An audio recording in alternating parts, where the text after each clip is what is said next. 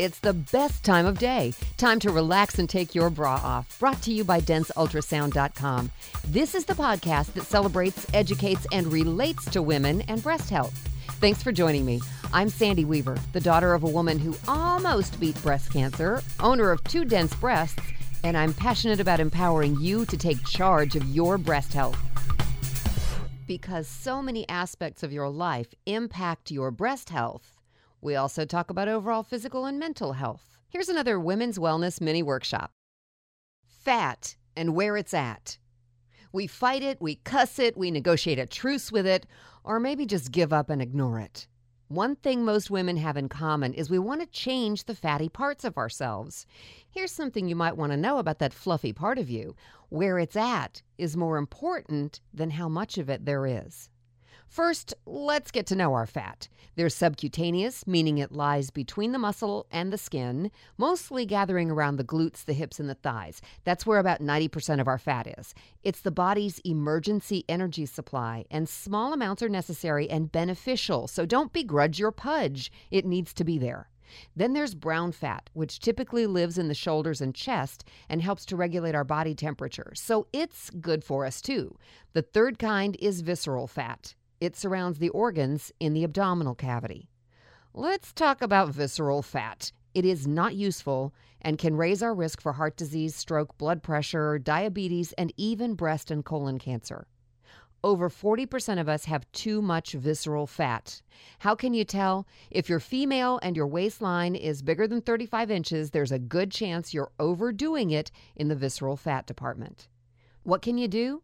First, cut out junk food and fast food, notorious for spiking insulin and delivering saturated fats.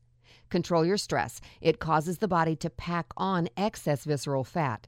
And get more exercise. Even a 30 minute walk outside each day will help. We can't completely control where our bodies store fat. There's a genetic component that's out of our control. Here's the good news though we can make lifestyle choices that'll make our body more likely to store good fat, not bad. Here are six somewhat easy steps. Choose protein and complex carbohydrates over processed sugary food.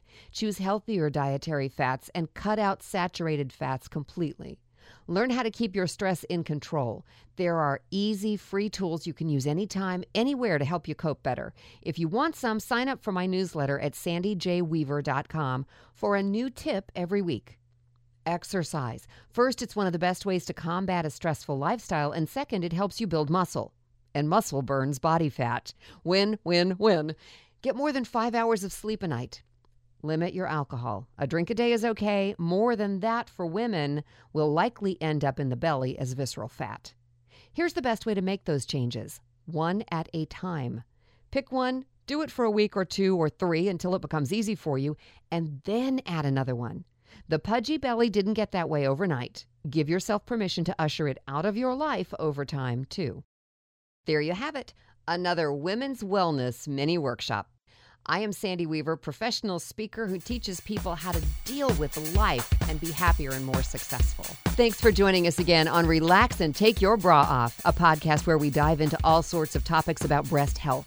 Got a story you'd like to share? We'd love to hear it. Email me, Sandy at denseultrasound.com, to share your story and maybe be part of a future podcast. Thank you to denseultrasound.com for sponsoring this show. Check them out online to learn even more about the latest in breast health news and diagnostics and to take charge of your own breast health. Find out how to get $10 off for you and a friend. Check out me and my plus one at denseultrasound.com. Go now before you forget and click the follow button on this podcast so you'll get notified when we add new shows. Until next time, remember to give yourself a gift every day. Relax and take your bra off.